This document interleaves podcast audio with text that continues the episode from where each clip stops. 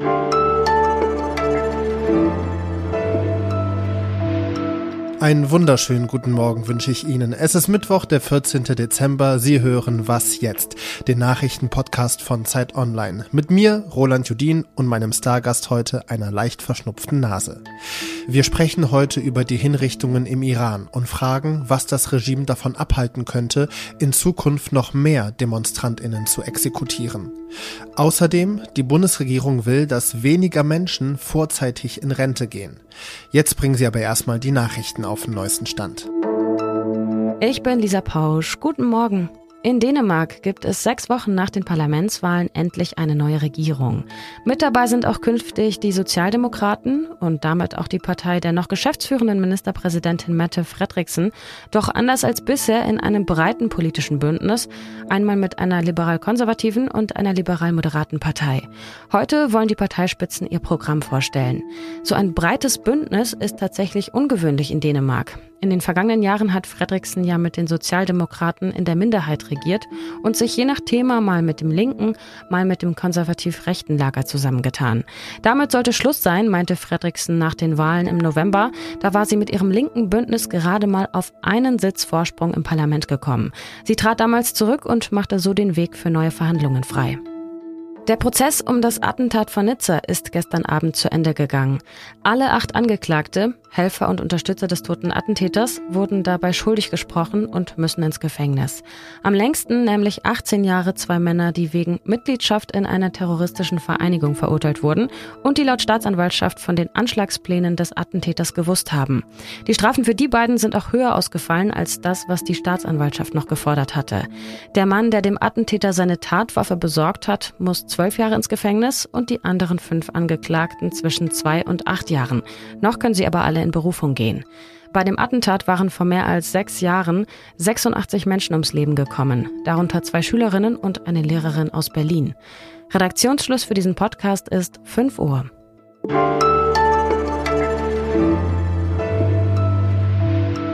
Hinrichtungen gehören im Iran mittlerweile leider zur Methodik des Regimes, Demonstrierende zu bestrafen und einzuschüchtern. Zwei Männer sind schon erhängt worden, über 20 weitere Personen sollen auf Todeslisten stehen, unter ihnen auch der ehemalige iranische Profifußballer Amir Nasser Azadani, was viele Fußballverbände weltweit empört hat. Was das Regime damit bezweckt, darüber spreche ich jetzt mit Journalistin Mina Khani. Sie berichtet viel über die Geschehnisse vor Ort und hat selbst iranische Wurzeln. Hallo Mina. Hallo. Fußball ist ja im Iran, genauso wie in Deutschland auch, sehr, sehr beliebt. Wie bewertest du dann die Meldung, dass ein ehemaliger Profikicker auf der Todesliste stehen soll? Also ist das so eine Art Eskalation, weil das Regime jetzt auch nicht mehr davor zurückschreckt, Promis zu töten?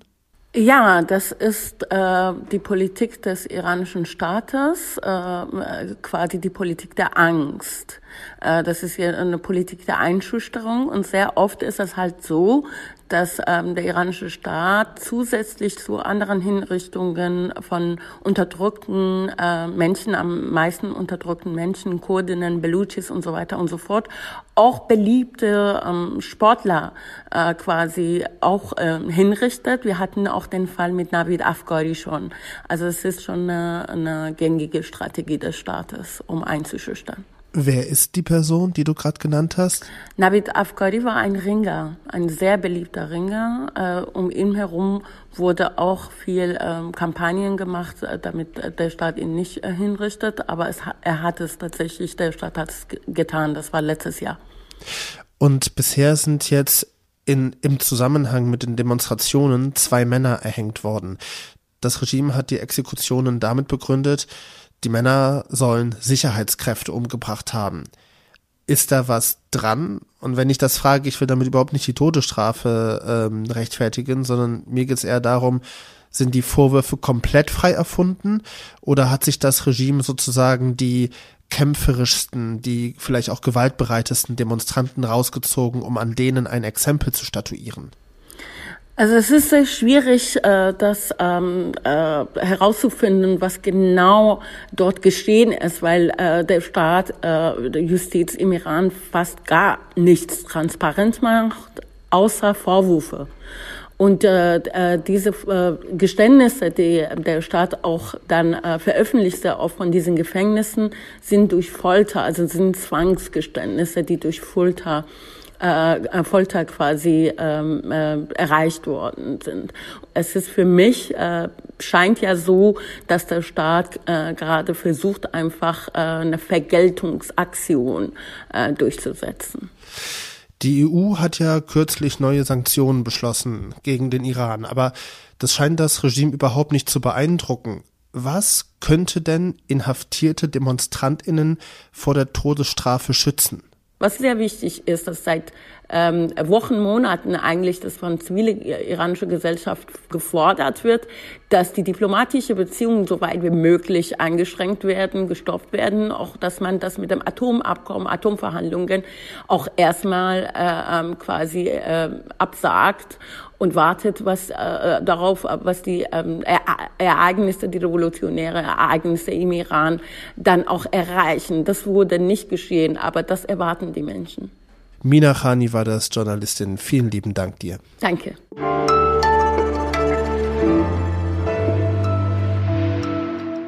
Und sonst so? Das geht jetzt raus an alle Leute Ü30. Erinnert ihr euch noch, wie das war, als in Clubs, Kneipen und Bars plötzlich ein Rauchverbot galt? 2008 war das. Ich erinnere mich, dass ich das zuerst doof fand, denn auf der Tanzfläche habe ich lieber Rauch als den Schweiß der anderen gerochen.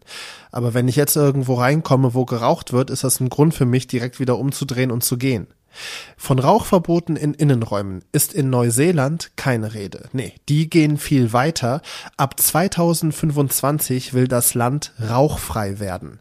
Ab 2025 sollen keine Zigaretten mehr in Neuseeland verkauft werden dürfen. Die Zahl der Raucherinnen und Raucher soll auch auf unter fünf Prozent gedrückt werden. Als Nichtraucher, der ich bin, stört mich so ein Gesetz nicht. Aber wie reagieren wohl Menschen, die gerne rauchen? Und vor allem, wie reagieren Menschen, die süchtig sind? Immerhin haben ja viele Probleme damit, mit dem Rauchen aufzuhören. Ich glaube, in Neuseeland werden in Zukunft sehr viele Nikotinpflaster verkauft.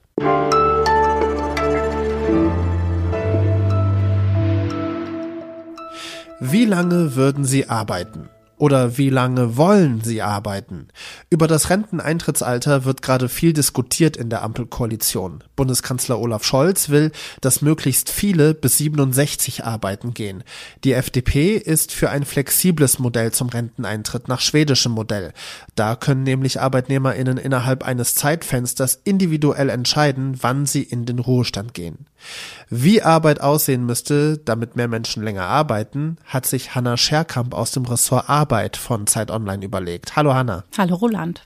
Vorweg erstmal, warum will denn eigentlich die Ampelkoalition überhaupt, dass Menschen länger arbeiten gehen und vor allen Dingen mehr Menschen länger arbeiten gehen? Nicht nur gibt es das Problem, dass sehr viele Menschen im vergangenen Jahr vorzeitig in Rente gegangen sind. Ich habe dafür bei der deutschen Rentenversicherung nochmal nachgefragt und von 858.000, die im vergangenen Jahr in Altersrente gegangen sind, sind eine halbe Million vorzeitig in Rente gegangen. Und das ist natürlich ein Problem, weil das sind die geburtenstarken Jahrgänge jetzt und die geburtenschwachen Jahrgänge rücken nach. Dann sind eben viele Stellen unbesetzt und wenn wir viele Stellen unbesetzt haben, dann stoppt das das Wirtschaftswachstum und das will die Regierung natürlich nicht. Aber einfach zu sagen, ja, die Leute sollen länger arbeiten gehen, ist ja bei vielen Jobs nicht möglich. Ich denke da an Leute, die zum Beispiel chronische Krankheiten haben oder Leute, die einen Knochenjob haben, Leute mit einer körperlichen Arbeit im Handwerk oder in der Pflege. Ja, tatsächlich ist es so, dass aus verschiedenen Gründen die ähm, Menschen vorzeitig in Rente gehen wollen. Und ähm, viele ähm, sind tatsächlich erschöpft. Einige können sich aber auch einfach leisten, vorzeitig in Rente zu gehen. So oder so ist ja aber die Nachricht, die in diesen Zahlen drinsteckt, viele Menschen haben nicht Lust, bis zum ursprünglichen Renteneintrittsalter zu arbeiten. Und genau da setzen ja deine Überlegungen an. Also wie müsste Arbeit organisiert sein, damit Menschen länger arbeiten gehen können und auch wollen? Beispielsweise die Vier-Tage-Woche. Also die Mehrzahl der Arbeitnehmenden fordert eine Vier-Tage-Woche oder wünscht sich diese. Ähm, ich glaube, wir könnten tatsächlich mal probieren, ähm, wie es denn wäre, wenn wir eine Vier-Tage-Woche hätten. Was wäre denn das Resultat? Andere Länder wie Spanien oder Island haben das ja durchaus schon ausprobiert. Ich glaube aber auch ein Versuch wäre es, dass man sagen könnte, können nicht alle Menschen ähm, flexibel arbeiten, wenn sie das denn wünschen und wenn ihr Job dies ermöglicht. Also ich denke da an Menschen, die Care-Arbeit leisten müssen, weil sie Kinder zu Hause haben, weil sie pflegebedürftige Angehörige zu Hause haben. Ähm, warum sollten die mit langer Pendelei Teil ihrer Arbeitszeit verschwenden, wenn sie diese Tätigkeit genauso gut von zu Hause ausüben könnten? Ähm, und da gibt es verschiedene weitere Möglichkeiten. Ähm, die Homeoffice-Licht, ähm, die wurde jetzt nicht eingeführt, aber warum wurde das denn gemacht? Sollte das nicht doch kommen? Und, und, und. Also ähm, es gibt viele Vorschläge, äh, wie gesagt, die bisher so ein bisschen beiseite geschoben wurden, aber ich glaube, die sind wichtig, denn da kommt eine Generation und auch das ähm, sehen wir ja, die Arbeit nicht mehr so ähm, sehen möchte, wie es vielleicht die Generation davor getan haben. Und ich glaube, um die muss man sich jetzt dringend kümmern, sonst wird das tatsächlich zu einem noch größeren Problem. Wenn ich mit 67 Jahren in Rente gehe, müsste ich Stand jetzt noch mehr als 30 Jahre lang arbeiten. Das tue ich natürlich sehr gerne und ich freue mich, mit dir in den nächsten 30 Jahren noch oft in diesem Podcast über die Rente sprechen zu können. Hanna Scherkamp, vielen Dank. Danke dir. Das war was jetzt für diesen Morgen. Heute Nachmittag informiert sie mein Kollege Ole Pflüger darüber, was den Tag über passiert ist. Mein Name ist Roland Judin. Einen schönen Mittwoch wünsche ich Ihnen.